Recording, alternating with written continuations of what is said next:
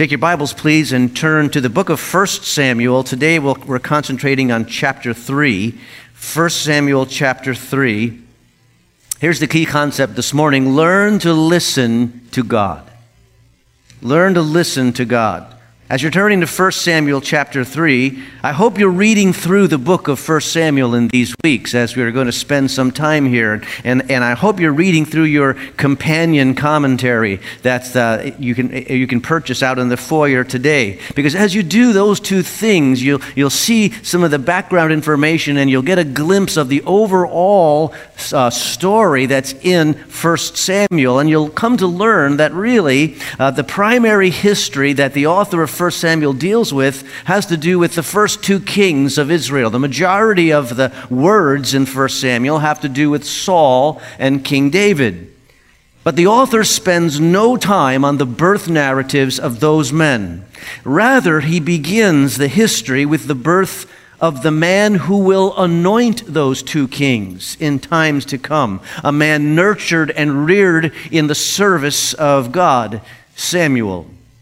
Two weeks ago, we noted Samuel's birth. We noted that Samuel's mother, Hannah, was at a dark and depressed place in her life as she was afraid that she would never have children. And in a moment of grief, she prayed to God that she would have a child. She prayed over and over again. But the moment that we were featuring was a time when she was praying in front of the tabernacle in Shiloh in a dark place in her life. But blessing came from that dark place because if she not if she had not been there emotionally, she would not have prayed that desperate prayer. And in that desperate prayer, she would not have made that desperate promise that if God would give her a son, he would be dedicated to the service of the Lord his whole life. But she did pray that prayer. She did make that promise. And Samuel was born approximately 1100 years prior to the birth of Jesus. And as she promised, once he is weaned, he comes to live with Eli the priest. Now, most of, or at least, I should say, much of chapter 2 is Hannah's song of praise and this prayer to God in celebration for the fact that she had this son and able to dedicate him to the Lord. But uh, it comes from the lips of Hannah in chapter 2. But by the time we get to verse 12 of chapter 2, we get a hint of the drama that's yet to come. So let's look at chapter 2, verse 12. It says, Eli's sons were wicked men, they had no regard for the Lord. And that might shock you, but what might shock you even more was his sons were both priests. And they were active in the role of priests. They were actively serving the Lord that they had no regard for. Now, from time to time, we uh, hear about scandals among the clergy.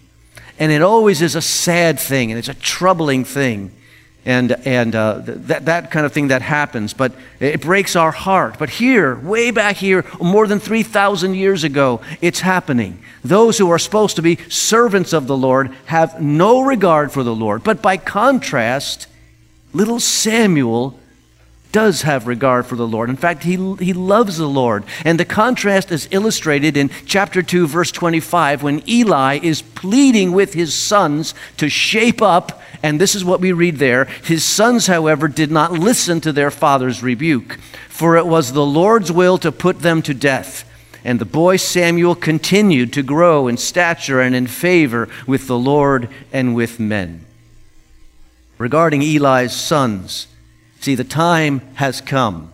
A line has been crossed. It's already too late for them to repent. God has decided they have gone too far, and the chance for repentance is gone.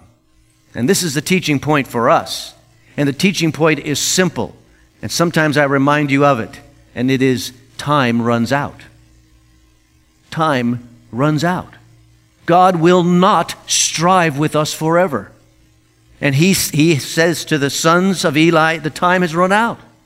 But by contrast, little Samuel is described with the very same words that Luke uses in chapter in, in the Gospel of Luke to describe Jesus, that he's growing in stature and in favor with God and man.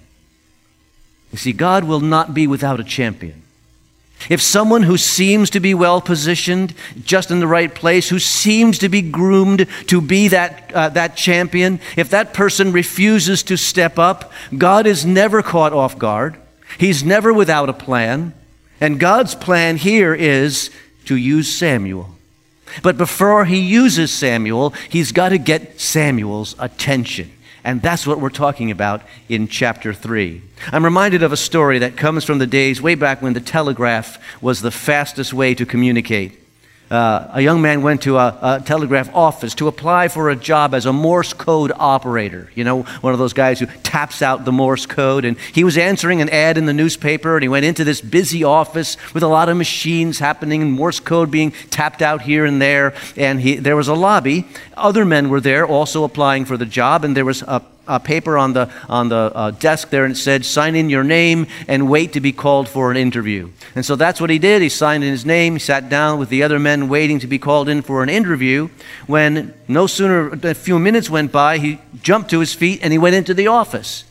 Now, the other men who had been waiting there were thinking to themselves, Who's this guy? Thinking he can jump the line like that. And they were sure that he was just being pushy, being selfish, and, and uh, soon he would be told to go back out and wait with everybody else.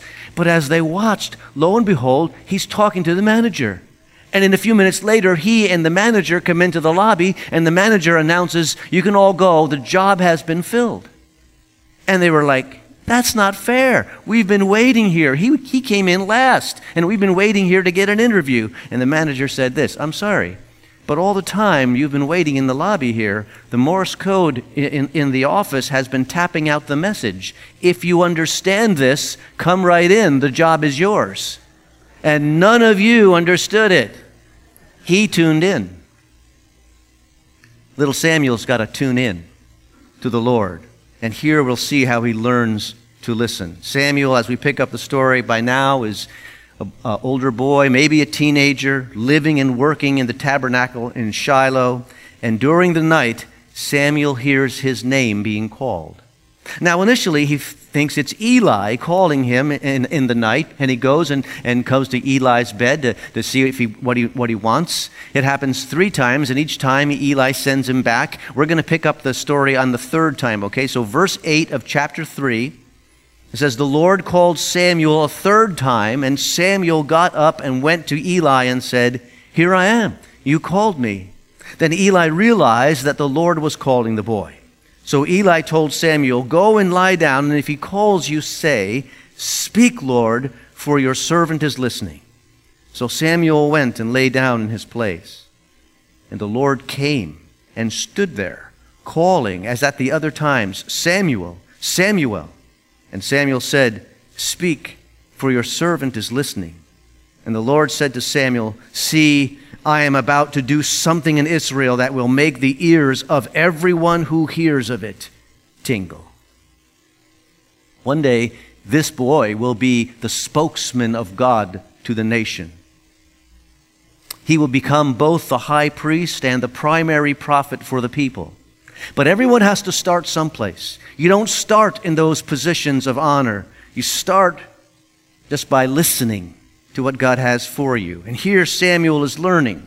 And Samuel is living in the time of the judges, in a time when there was not prophecies being made, and the voice of the Lord was not being heard. And the voice of the Lord, was not being heard because there was not a lot of listening going on among the people. And there's an application point for us. We need to be ready to listen to God if we would expect Him to speak to us. Because God will not force His way into our lives, He will not force His way into our culture. And readiness calls for a stillness of soul, an openness of heart, an expectancy to tune in to God. We are often too distracted, we are often too distant. Have you ever been on a road trip and uh, driving long distance and you tune into a radio station that you want to listen to, but as you travel, the radio station gets like, fainter and fainter and fainter because you're getting farther and farther from the source? Same can be true in our connection to the Almighty. At times, we live far away from Him, or we put up barriers that will stifle His voice, and the barriers might be rebellion, or maybe simply distance, because we continually make choices that leave Him out. And as we do so, we drift farther away. But this night, in Samuel's life, God breaks through. And in the stillness of the pre dawn early morning, God speaks his name. And when Samuel responds correctly, Speak, your servant is listening. Not only does he speak, he stands there. Uh, the indication in the passage is there's some sort of physical manifestation of God there with Samuel. The author doesn't go into the details. But Samuel encounters the Lord because he was listening. So the question becomes for us how does God speak to us today? We are those who, who want to, to hear what God has to say to us, but how does he speak? And there are a few ways that we need to recognize. The first, the primary, and the unchanging and the infallible way he speaks to us is through his voice in his word.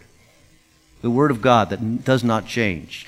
Uh, Psalm 119, 105 Your word is a lamp to my feet and a light for my path. In the word of God, we see principles for right living that God tells us. In the Word of God, we get guidance for spiritual understanding. We get direction for moral conduct. We need to be people of the Word if we are followers of Jesus Christ. Is there a time in your day when you set aside quiet time to be in the Word of God and allow the Word of God to, to teach you? We need to be readers of the Word of God because this is the primary way that He speaks. Make an appointment each day to be with God. I'll tell you something. In my life, nothing happens in my life if I don't have an appointment to make it happen. If I think that just somehow it'll just, I'll just get to it, that I'll just get, get it accomplished, doesn't work that way. I need to plan in order to make things happen that are important to me. And reading the Word of God is important.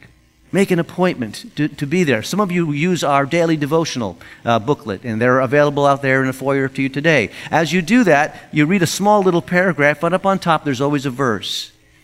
Don't just read that verse, read the chapter that the, that verse comes from, and get the surroundings and the context so that you are able to pull out of the Word of God what He has for you, because that's His primary way of speaking to us.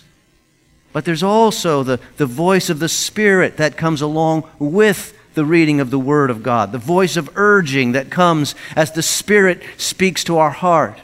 I think of that time in, in Luke chapter 24 when Jesus is now back uh, raised from the dead and he's walking with the men from Emmaus and they're, they're amazed at what he, uh, he uh, seems to not know what's going on in the city of Jerusalem. And finally they fellowship with him and they reflect on that conversation when he reveals himself to them and they say this in verse 32. They asked each other, Were not our hearts burning within us while he talked to us on the road? And opened the scriptures to us. See, they were in the very presence of Jesus, and when he communicated with them, their hearts responded with an urgency. Our hearts were burning within us. And you live with the Holy Spirit dwelling within you if you know Christ as personal Savior. And as you spend time in the Word, there will be an urgency. The Spirit will speak to your heart saying, You need to pay attention to that. You need to, you need to put that to work in your life. Because it's not just all here, it's got to be here as well. These are the primary ways that, that, that, that, God speaks to us today. He brings conviction, He brings guidance. A thought will burn in our minds and hearts as we're in the Word of God. But there are secondary ways that God speaks to us as well. One of those secondary ways is through your conscience your conscience, the Spirit empowering those things that we know are right and wrong. Uh, in Romans, Paul says this, chapter 9, verse 1 I speak the truth in Christ, I am not lying. My conscience confirms it in the Holy Spirit. Don't shut the voice of your conscience. Don't consider that to be old fashioned or childish or, or out, of, uh, out of fashion. Right and wrong. It's burned in our conscience. Now, that's not infallible. Sometimes uh, we, we, are, uh, we don't get exactly the way we should evaluate things, and that's why we need to bring even that secondary way God speaks to us to the primary way and confirm it with the, with the, the Word of God. But He uses that voice of conscience within us.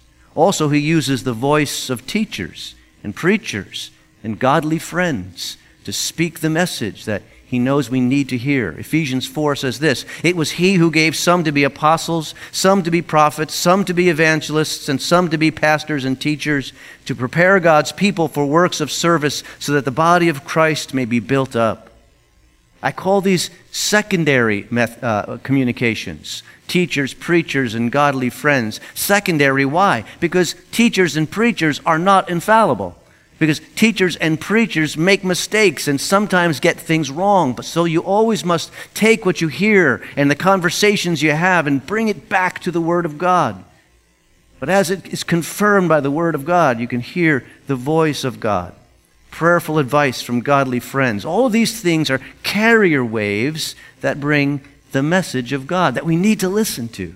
That's why fellowship, that's why worship, that's why being in Bible study together, why all that is important. But notice what's going on here in Samuel's life. In Samuel's situation, he actually hears the voice of God in his bedroom.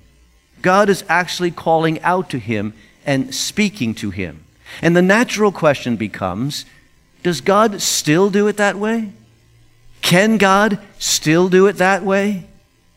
Boy, it'd be great if all of a sudden the voice of God booming out, telling me what to do in my day when I was sitting, sitting at breakfast. That'd be great, right? Kind of, okay, got, got it. It'd be certain. But if I were to poll the congregation here, I would venture to say that most of us have never had an experience like that. I can tell you truly, I have never had an experience like that. I have never heard an audible voice that I recognized was the voice of God. Can God still do that? Let me tell you this. Over my years of walking with the Lord, this is what I've learned. Unless you're talking about sin or nonsense, never start a sentence with God can't. Unless you're talking about sin or nonsense, Never start a sentence with God can't. He can do whatever he wishes. And should he wish to, he certainly can. Here, he's speaking to Samuel with an audible voice. And not only is he speaking to Samuel audibly, he's speaking to Samuel persistently. He doesn't give up. He calls out, Samuel gets it wrong. Calls out again, Samuel gets it wrong. Calls out again, Samuel gets it wrong. But finally, in his persistence, Samuel learns to listen to God. God gives us second chances. He gives us third chances. And He keeps calling to us when we are soft of heart. But when we come to Him with this idea that we will only listen to what we want to hear and do what we've planned in advance, and where all we're looking for from Him is confirmation of our plans, we have a problem. We need to be soft of heart. And what was the message that Samuel heard? Well, it really was a message for Eli. And God gave it to Samuel because it wasn't just information, it was a change in the way that God is operating and who he's talking to. And the message is that judgment was coming to Eli's family. And it's coming due to the sins of Eli's sons and even Eli himself. Go to verse 12 of chapter 3. It says, I will carry out against Eli everything I spoke against his family from the beginning to the end. For I told him that I would judge his family forever because of the sin uh, he knew about. His sons made themselves contemptible, and he failed to restrain them. Hophni and Phinehas are a disgrace to the ministry. They have demonstrated selfish abuse of power. They have demanded meat that was meant for the sacrifice for their own use. And as if that was not enough, they have engaged in the sexual abuse of women in the place of worship. Back in chapter 2, verse 22, it says, They slept with women who served at the entrance to the tent of meeting. Evidently, there were women who were assisting worshipers. We don't exactly know what their role was, but Eli's sons were either seducing them or demanding sexual favors. And these were terrible sins. And even Eli, God says in chapter 3, verse 13, he failed to restrain them. Parents and grandparents, pay attention to that sentence because it is important for parents to truly parent and not just allow kids to go wild. God holds parents responsible not to give up on the discipline of their children. Chuck Swindoll, commenting on this passage, r- reminds us that there are warning signs that families need to pay attention to. And one of the warning signs are preoccupied parents. Eli was a preoccupied parent. He was busy, busy in public ministry, busy doing good things, successful at it. But while he was successful there, he was failing at home. Even when he was physically there, he probably wasn't mentally there. Preoccupied parents do not notice the signs of habits forming in their kids that need to be stopped. Pre- preoccupied parents don't notice attitudes solidifying that need to be addressed. Preoccupied parents say things like, oh, it's just a phase, it's no big deal. And they say that it's hard work to parent children, it's hard work to draw and enforce boundaries, but we must do it. A preoccupied parent doesn't do it. Also, parents in denial. It's a warning sign. Denial of the fact that their kids need to be disciplined. Proverbs 19:18 is very blunt in the New Living Translation. Discipline your children while there is hope. If you don't, you will ruin their lives. Speaking to parents, you will ruin their life. This is the not my kid syndrome kind of parent in denial when bad grade comes from comes to home from the uh, school they believe the story. My teacher hates me. That's why i have this grade. They believe the ex- uh, conspiracy theory excuses. Everybody else is wrong. Everybody's out to get me. And soon they're rationalizing away their ch- child's bad behavior. Well-meaning teachers well-meaning school counselors or sunday school teachers or youth leaders call and try to raise the issue and they're met with the stiff-arm resistance of wounded pride parents in denial. Problems don't solve themselves, and problems get bigger, not smaller, as children grow older. We need to be involved and have a disciplined attitude uh, for, our, for our children, instill in them respect and obedience. If not, flagrant sin is at the door, and Eli did none of these things. We learn from his negative example. The spiritual shepherd for the nation did not shepherd his own family.